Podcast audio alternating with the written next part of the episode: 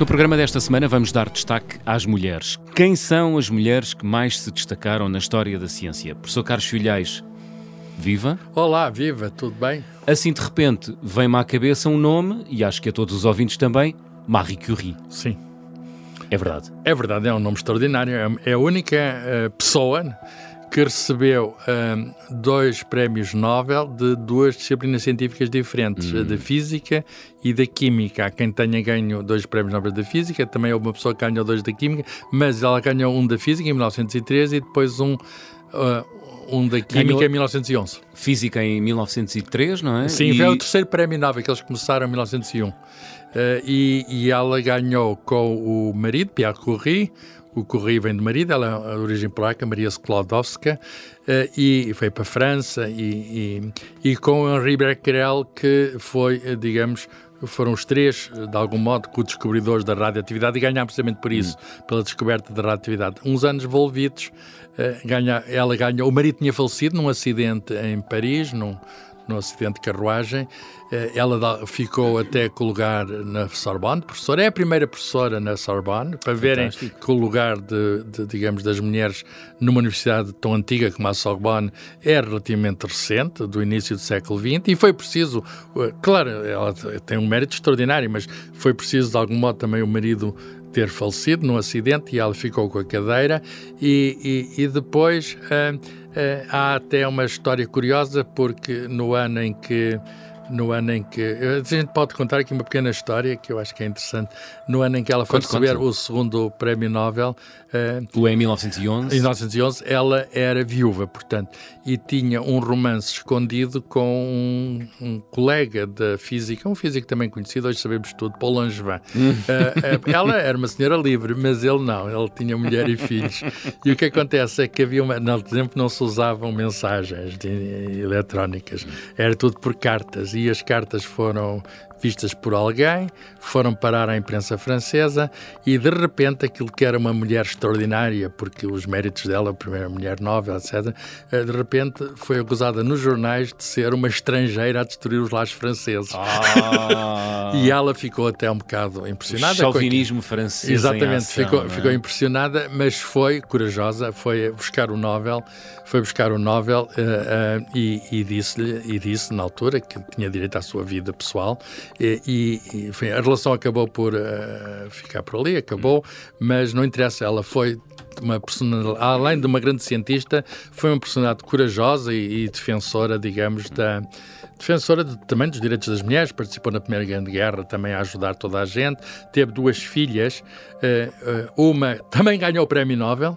Caramba. Uh, Irène Joliot-Curie, que é uma família, dois, pai e mãe foram Nobel, a filha também, e o marido da filha, hum. o, o Joliot-Curie, Frédéric Joliot-Curie também, portanto só naquela família, assim de repente, quatro prémios Nobel.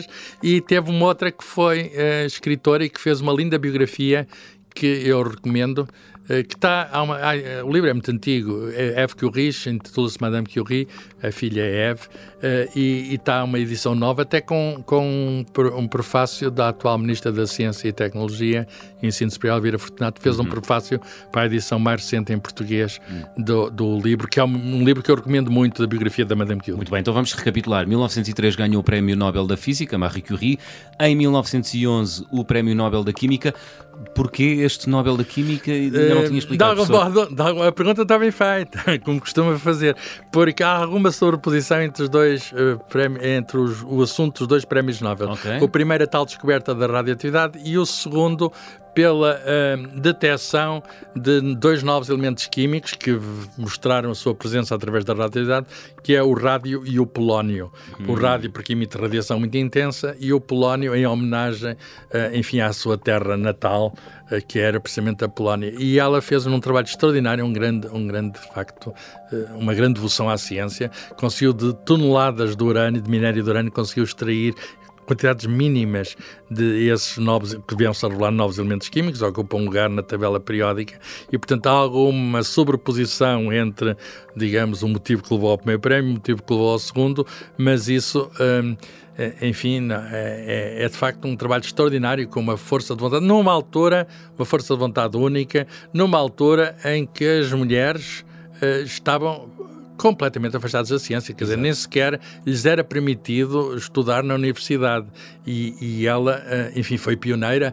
Hoje, enfim, a situação durante muito tempo foi injusta para as mulheres, e, e hoje a situação felizmente é diferente, a humanidade é pari, quase paritária entre homens e mulheres, e a ciência já tem muitos exemplos, muitos exemplos de... Aliás, em Portugal as mulheres são maioritárias na, na, digamos, na, na formação superior em ciência, e, digamos, depois há problemas, às vezes, às vezes não, em geral há problemas depois na ocupação de, de postos na hierarquia. Posições mas, de topo, não é? Nas posições de topo, mas, mas até Portugal, nesse sentido, não estamos mal comparado com outros países. Hum. Há, há, em muitos países as mulheres continuam a ter dificuldades em estudar ciências, em estudar, em particular, tecnologia, engenharias, etcétera. Há certos ramos das tecnologias, pensa-se que é só para homens, até certos ramos da medicina, pensa-se que é só para homens. Professor, eu diria que em muitos países as mulheres têm dificuldades, ponto, não é? Exatamente, e, e, a, e a história, eu disse que é extremamente injusta, é, é, é uma maneira de dizer, porque a história, enfim, nós, nós devíamos ter vergonha da história, da maneira como as mulheres são, foram tratadas. É uh, por exemplo, chegou-se a duvidar se tinham alma, que eram tratadas como meros objetos. A alma como definidora da humanidade, isso. No fundo, ao dizer que não têm alma, estão a considerá-los desumanas. Isto, digamos, é, é a pior desconsideração que se pode fazer. Vamos centrar-nos na ciência. Marie Curie é uma senhora do final do século dezanove e início do século vinte.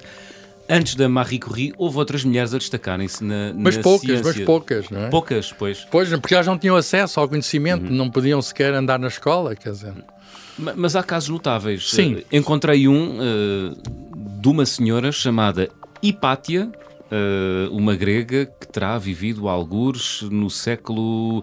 Quarto, Quarto quinto. quinto antes de Cristo. Não, depois. Depois, depois de Cristo, depois de Cristo. Quem eles... era esta Hipátia e qual foi o seu contributo para a história da ciência? É professor? Uma mulher notável que viveu na cidade de Alexandria e uhum. que ocupou uma posição destacada na direção do chamado Museu de Alexandria, que funcionava ao lado da famosa Biblioteca de Alexandria. Uh, voltou a ser construída uma nova Biblioteca de Alexandria, a anterior foi, foi destruída, a antiga tinha papiros, coisas únicas, e agora há uma nova. Uh, mas Mas uh, Alexandria foi um centro do conhecimento, não é?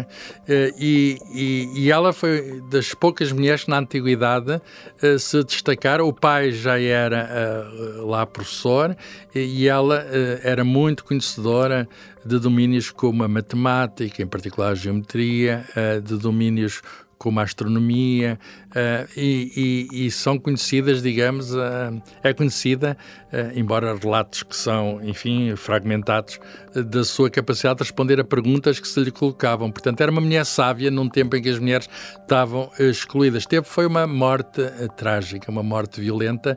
Uh, essa época era uma época em que havia grandes uh, lutas entre uh, cristãos e pagãos, não é? Uhum. Uh, e, e ela estava, enfim, foi foi vítima dos grupos cristãos.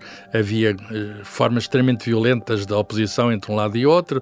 Estava, digamos, os cristãos ah, numa fase de, ah, de ascensão, uhum. ah, e ela foi vítima, digamos, olha, foi vítima de intolerância religiosa. E, e foi... Tem sido assassinada por uma multidão, não é? Por uma multidão e de uma maneira, digamos, que... que que é, é violenta, cruel, e portanto um, de algum modo é, é uma mulher pioneira e é também uma mulher que é uma mártir, vamos chamar também a primeira mártir conhecida da ciência, porque uh, ela foi também perseguida não apenas pelas posições uh, enfim, não, religiosas, mas principalmente pela posição proeminente que ela tinha. De algum modo o seu lugar no conhecimento custou-lhe também a própria, a própria vida. Há um filme engraçado que, que eu que eu vi, Ágora é o título, e tem uma atriz fabulosa a fazer o papel de Hipátia, que é a Rachel Weitz. Hum? O filme vale a pena a ser visto, principalmente por essa interpretação da principal heroína. Muito bem, fica a sugestão. Uh, uh, Ágora, não é? O filme? Ágora é o filme. Muito bem. Outras mulheres uh, notabilizaram-se ao longo dos, dos séculos, professores. Uh, por exemplo, no século dezanove encontramos uh, Ada Lovelace, no, uma... inglesa nascida em Londres. O que terá feito esta senhora pela ciência? Sim, sim. Professor é, Carlos Filhais. Já, já antes do século dezanove houve outras, no século dezoito, claro. Por exemplo, há, há já uma professora na Universidade de Bolonha, que é a mais antiga do mundo, uhum. que foi aceita, é, é muito curioso, foi aceita como professora de Física e de Medicina, e que não podia ir para a, facu- para a universidade, porque era o sítio dos homens, dava aulas em casa. Uhum. E, no entanto, era casada com um, alguém que lhe era subalterno, no sentido em que tinha um lugar na universidade que não era tão, tão alto como o dela, e, e a posição proeminente dela não lhe impediu de ter vários, bastantes filhos, como era, enfim, comum na altura. E, portanto, esta senhora, Laura Bassi é o nome dela, é, é uma física e... e Que, que já existiu no século dezoito, mas no século dezenove, embora uh, lentamente e a grande custo, começaram a aparecer outras mulheres proeminentes, e essa Ada Lovelace é um, é um nome justamente louvado nos tempos de hoje, porque um, é considerada a primeira programadora, uh, digamos, de computador. Uh, na altura os computadores não eram eletrónicos, havia uma máquina de cálculo, que era uma máquina puramente mecânica, hum. de um engenheiro inglês chamado Charles Babbage, e ela escreveu uma memória, aliás, é o seu único escrito. Um, ela faz uma memória em que descreve, o... no fundo ela faz uma tradução de uma conferência que um engenheiro militar italiano tinha feito, uh, e para inglês, ele tinha feito aquilo noutra língua, e, e acrescenta notas da sua palavra. E, ne, e é nessas notas da sua palavra em que ela dá exemplos de um algoritmo, que é um procedimento de cálculo. Uhum. Como é que se vai, uh, como é que se vai uh, utilizar aquela máquina para realizar uma certa tarefa de cálculo. E ela foi proeminente porque pela primeira vez estava a dizer uma coisa que é hoje corriqueira, como é que programamos Era computadores, num tempo em que só havia uma máquina, não havia muitas, mas ela percebeu que aquela máquina de alguma maneira era o futuro, que com aquilo se podia processar informação, não apenas números, que era o exemplo dela, mas até palavras, até músicas. Ela pensou que, era, que havia aquilo que hoje chamamos uma, uma, uma máquina universal de processamento de informação, e, e a origem dela é muito interessante. Visionária. Porque, sim, visionária. Ela morreu nova, trinta e seis, aliás, no, no século dezenove, morria-se em geral muito nova, de, de cancro do útero, suponho, uh, e aos trinta e seis anos. Uh, e ela, mas teve uma vida, uh, uh, desde, desde o nascimento, agitada. E eu, eu explico.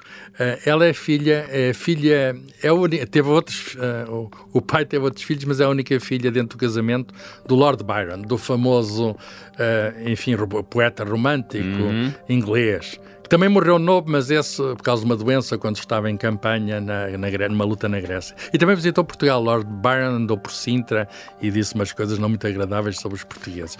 Mas o pai, o pai da senhora. o pai da senhora. Mas, a certa altura, casa com uma senhora inglesa que também tinha, vinha de boas famílias, etcétera. Mas o casamento correu muito mal. Aliás, o Lord Byron era conhecido por um Dom Juan. Enfim, andava com muitas e teve filhos de várias proveniências, mas esse casamento correu mesmo mal. Eles separam-se uh, quase ao fim de um ano, quando a filha uh, tinha um mês. Portanto, ela nunca viu o pai, que depois vai morrer muito em breve na tal luta lá na Grécia. Uhum. Uh, apesar de ter havido alguma ligação ao pai, porque uh, ela acaba por ficar sepultada, ela pediu isso, ficar sepultada ao lado do pai. Mas nunca, nem o pai a viu mais, nem ela viu o pai. E a mãe, que era uma senhora... Uh, muito interessante, com, a, com bastante educação.